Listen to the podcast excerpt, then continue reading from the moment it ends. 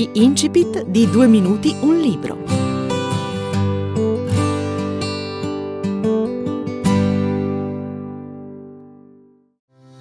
Buongiorno, nuovo anno, nuovo libro. 2022 Ecco che vi presento oggi il mio nuovo romanzo I migliori anni della nostra vita, sequel della trilogia di successo Il filo rosso del destino. Voi eh, vi chiederete, ah, è una serie? Sì e no, naturalmente mi spiego meglio. Io eh, addirittura non avevo pensato a, di scrivere una trilogia e tutto è nato dal mio primo romanzo, scritto 12 anni fa, in riva al mare. Voleva essere come una famosa canzone di Pooh, ognuno ha un romanzo dentro che vuole scrivere. Io ci ho messo tanto, tantissimo tempo, oltre 40 anni, prima di decidermi a scriverlo. E voleva essere un omaggio al, al tempo, tempo, trascorso, alla mia giovinezza, i miei ricordi di bambino, appunto in riva al mare, un piccolo paesino a sud di Roma dove sono cresciuto, i miei amori giovanili, l'università Dopo questo primo libro, eh, ecco, era in effetti il mio grande sogno, la mia grande passione, ho deciso naturalmente di continuare. Ecco perché eh, dopo questa prima esperienza positiva ebbe un discreto successo, nuovo, eh, la nuova casa editrice a cui sottoposi questo primo romanzo mi disse ma perché non scrivi un seguito? E ho detto vabbè non è pensata come un seguito, infatti questo primo libro Riva al mare si può leggere da solo poi il, il, secondo e il terzo, Infinito e Come le onde, voleva essere il capitolo conclusivo, una trilogia, li ho uniti e sono due romanzi molto simili, sono da leggere ecco, in successione, Infinito e poi In riva al mare, e, e sono due anche diversi stili che vanno a combaciare, queste sono le mie due anime, uno il romanzo moderno, un po' sentimentale, un po' di avventura, il romanzo psicologico e quell'altro che è un'altra mia passione, la storia in generale, storia medievale. Ecco che mi sono inventato un, una maledizione e il protagonista moderno Valerio deve, deve riuscire a trovare due amuleti attraverso un manoscritto appartenente alla sua famiglia e quindi inizia una storia, una ricerca del tesoro, una storia antica dei suoi avi che vanno fino a Federico II di Svevia e le crociate 1200. Questa ricerca al tesoro era il primo, appunto il secondo e il terzo e lì volevo finire. Come le onde ho detto chiudo. Messa la parola fine a questo romanzo però ti viene a mancare. È un dolore che tu senti nel profondo del cuore e ho detto va bene, scrivo qualcos'altro. Ma non me la sono sentita di, di seppellire i miei protagonisti o di metterli in pensione, soprattutto Valerio, che un po' senza po' è il mio alter ego. Mi sono deciso di scrivere I migliori anni della nostra vita, che è quello che vi vengo a presentare. I migliori anni della nostra vita è il sequel della trilogia Il filo rosso del destino e anche questo come in riva al mare può essere letto a se stesso perché naturalmente i protagonisti, alcuni dei protagonisti, lo stesso Valerio ed altri, sono gli stessi della trilogia, ma non ha nulla a che vedere con la, con la trilogia, il secondo e il terzo, soprattutto in quanto non è nulla di storico, ma è molto moderno. E infine sto preparando il, la conclusione, quindi il seguito del seguito, il seguito di questo um, quarto libro, che si chiamerà per sempre. Poi manderò in pensione tutti quanti e aprirò un altro capitolo e sarà o un romanzo moderno che sono questi, quindi che è la mia, la mia vena di scrittore che molto si addice, oppure eh, un romanzo solamente, puramente storico, che è l'altra mia vena, quindi poi deciderò il futuro.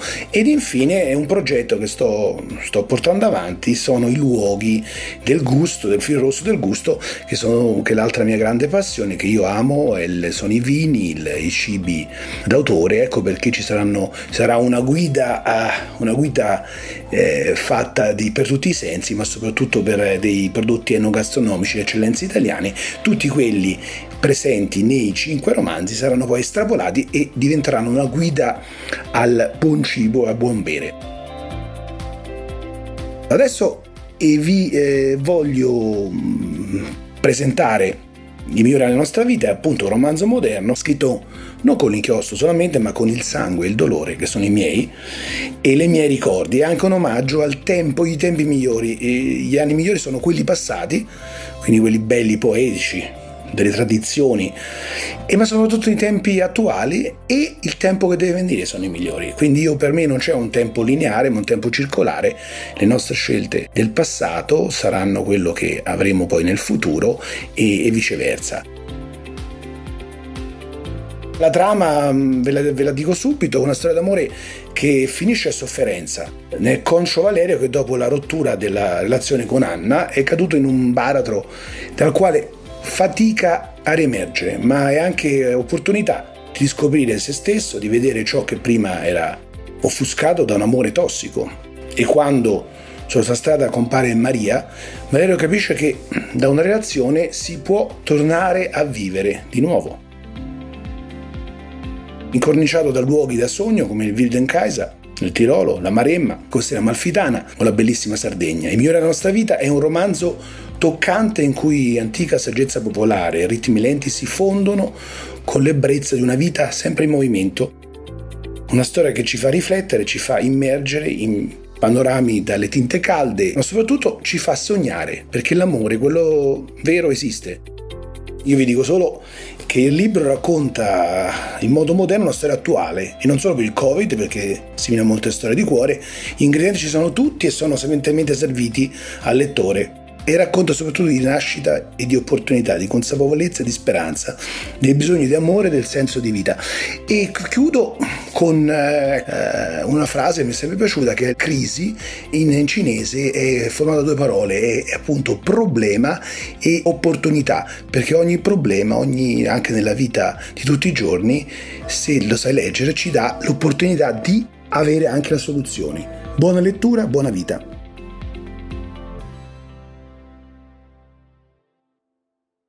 I migliori anni della nostra vita.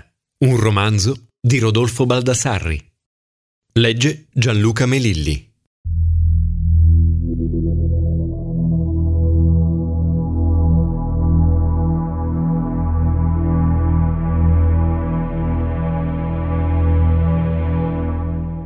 Capitolo 1. Nulla accade per caso. Kufstein, maggio 2019. Ma come abbiamo fatto ad arrivare a questo punto? Dove abbiamo sbagliato? Passandosi stancamente una mano tra i capelli, Valerio non riusciva a impedire alla sua mente di cercare una spiegazione, un motivo che gli consentisse di comprendere perché si ritrovava a cominciare da capo, col cuore a pezzi, e mille domande senza risposta. Come ho fatto a non accorgermi che tutto si stava sgretolando? Come ho potuto non capire che noi eravamo solo un castello di sabbia in attesa di essere cancellato dalle onde del mare? Con un sonoro sbuffo e una scrollata di capo, Valerio chiuse di scatto il dannato diario, che non faceva che peggiorare il suo pessimo umore, e borbottando tra sé si diresse in cucina. Cartoni su cartoni da aprire, una vita da reimpostare, quasi grugnì, mentre apriva uno dei pochi cassetti già riempiti. E libri, quanti libri da mettere a posto. La moca rossa, quella che gli aveva regalato proprio lei, Anna, sembrava quasi guardarlo con aria strafottente. Ma certo, ovviamente anche il caffè mi ricorderà sempre la mia deludente vita sentimentale, sentenziò, svitando energicamente il diabolico strumento per sfogare parte della sua frustrazione. Con gesti meccanici eseguì il rituale italiano di preparazione del caffè che gli era sempre stato tanto caro ma che in quel momento gli sembrò aver perso ogni sacralità. Riavviata la moca, la mise sul fornello e attese, le mani nelle tasche slabbrate dei vecchi pantaloni della tuta, i piedi scalzi sempre più freddi e la tempesta negli occhi e nel cuore. Neanche l'allegro gorgoglio e l'aroma che riempiva l'appartamento gli furono di conforto, e il malumore non accennò ad attenuarsi. Lo sguardo di Valerio fu lentamente attirato dalla finestra del piccolo balcone e dell'incantevole candore delle mura della fortezza di Kufstein, di cui poteva scorgere una suggestiva visione panoramica. Caro vecchio appartamento, non mi ricordavo di quanto fossi piccolo, ammise mentre sorseggiava il caffè, ma la vista che mi hai offerto da questa finestra è sempre stata fantastica.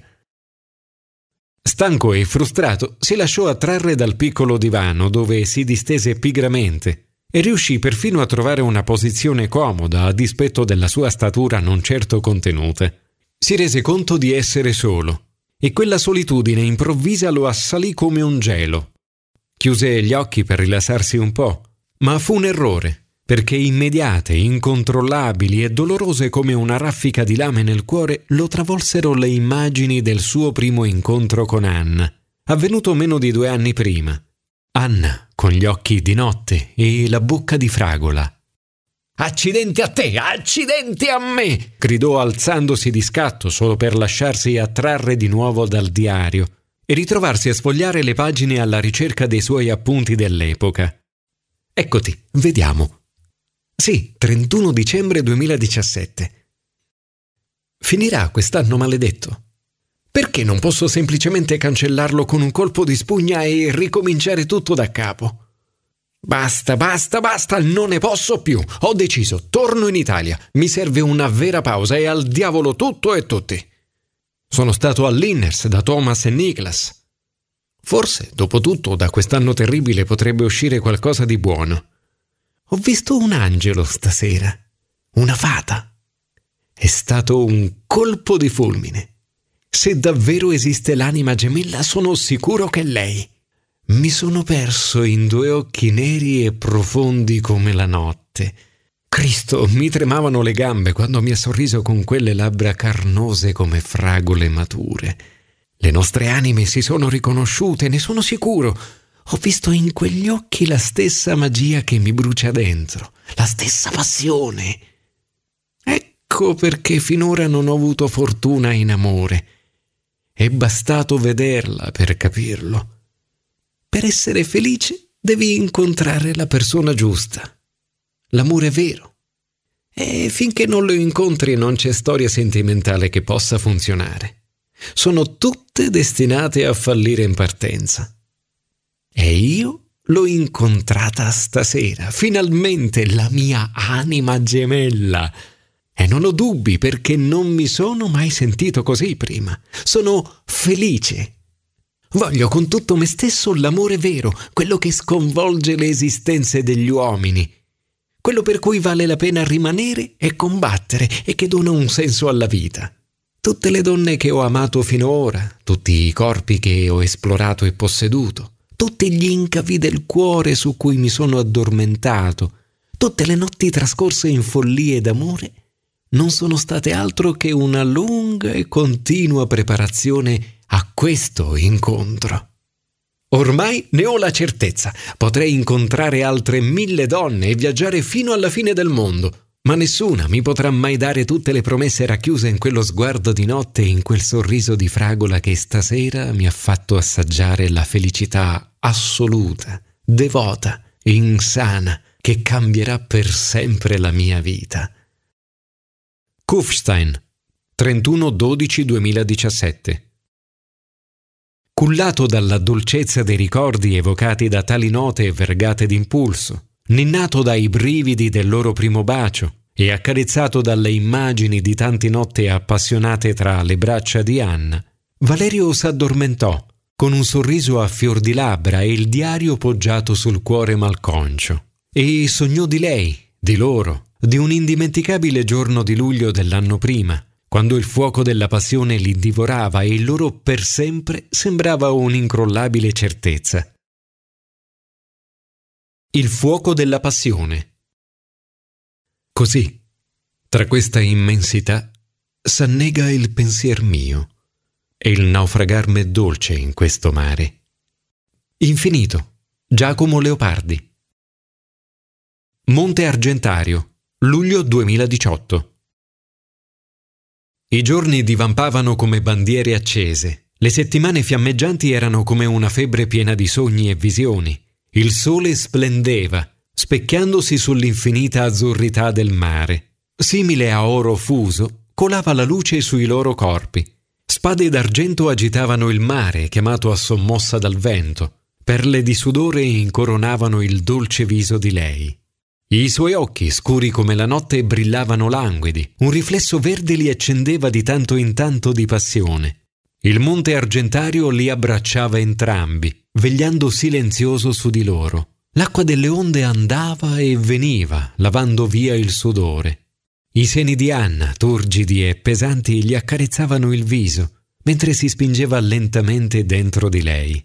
Fiamme di piacere li avvolgevano e li innalzavano sempre più verso le stelle. Le onde accarezzavano i loro corpi affannati, scandendo il ritmo dell'amplesso. Le mani impazzite, le bocche che si cercavano e si univano, la brama di amarsi, esplorarsi, dare e ricevere oblio. Sale, mare, luce, gemiti e sospiri, estasi che esplode in mille colori. Le grida di piacere che coprono lo stridio dei gabbiani in volo per poi tuffarsi nel mare come un segreto indicibile. E loro due, abbandonati sugli scogli, esausti, ma felici il mondo che smette di esistere. Il cuore di Valerio batteva come impazzito sotto la guancia di Anna, mentre la stringeva al petto come un tesoro prezioso da conservare per sempre. Groviglio di gambe e braccia simile a un dipinto di Gustav Klimt, unici testimoni di quel momento, amore e felicità. Il silenzio appagato, scandito dai loro respiri e dallo sciabordio del mare. Cristo santo! esclamò Valerio, svegliandosi di soprassalto e rendendosi conto che era solo uno dei tanti ricordi repressi che lo tormentavano anche nei sogni. È finita! Fattene una ragione! si redarguì passando una mano tra i capelli ispidi. E datti una mossa. Con riluttanza si mise al lavoro, aprì i cartoni dei libri e iniziò a sistemarli. Nell'appartamento in cui aveva vissuto prima di raggiungere il successo internazionale non erano mancati mai gli spazi per riporre libri. Un problema in meno, pensò Valerio sorridendo. Dopo qualche ora una fila ordinata di vuoti scatoloni giallo pallido se ne stava allineata vicino alla porta, come tanti soldatini tristi in attesa di essere portati via. Avete fatto il vostro dovere e siete pronti per essere buttati via, proprio come me, commentò Valerio, cedendo alla tentazione di prendere il telefonino, lanciare WhatsApp, aprire la chat con Anna e scattare una foto ai muti testimoni del suo trasloco. Aggiungi didascalia, suggerì l'applicazione. Cosa scrivere a chi ha smesso di amarti? Alla donna della tua vita che un paio di giorni fa ti ha mollato per una vacanza di riflessione dicendoti voglio che tu te ne vada. E insieme a te, in questa casa, mi manca l'aria, non ne posso più. Fai in modo di sparire prima che io rientri. Cosa le scrivo? Sono sparito? Ciao? Alla fine decise di non aggiungere parole. Le scatole vuote avrebbero detto tutto ciò che andava comunicato. Fredde come lo sguardo di lei quando gli aveva dato il ben servito, sole come si sentiva lui in quel momento, abbandonato con tutti i suoi dubbi, che col passare del tempo erano diventati una montagna ormai impossibile da scalare. Chissà se anche lei sta male quanto me. No, quanto me è impossibile. Ma almeno un po' di rimorso lo starà provando per questo disagio, per questo dolore che mi infligge. Si domandò fissando il telefonino, in attesa di vedere se compariva o meno la doppia spunta blu a segnalare l'avvenuta lettura del messaggio. Con un certo fastidio notò che Anna risultava online, ma non apriva la chat. Forse sbaglio io a essere arrabbiato con lei. Forse si smette di essere innamorati con la stessa velocità con cui ci si innamora. Succede in un attimo e non c'è niente che si possa fare o non fare per impedirlo. Non c'è un colpevole, non, non c'è un motivo, non c'è una spiegazione. L'amore c'è o non c'è, punto e basta. E quando non c'è più, bisogna ammetterlo e chiudere la storia.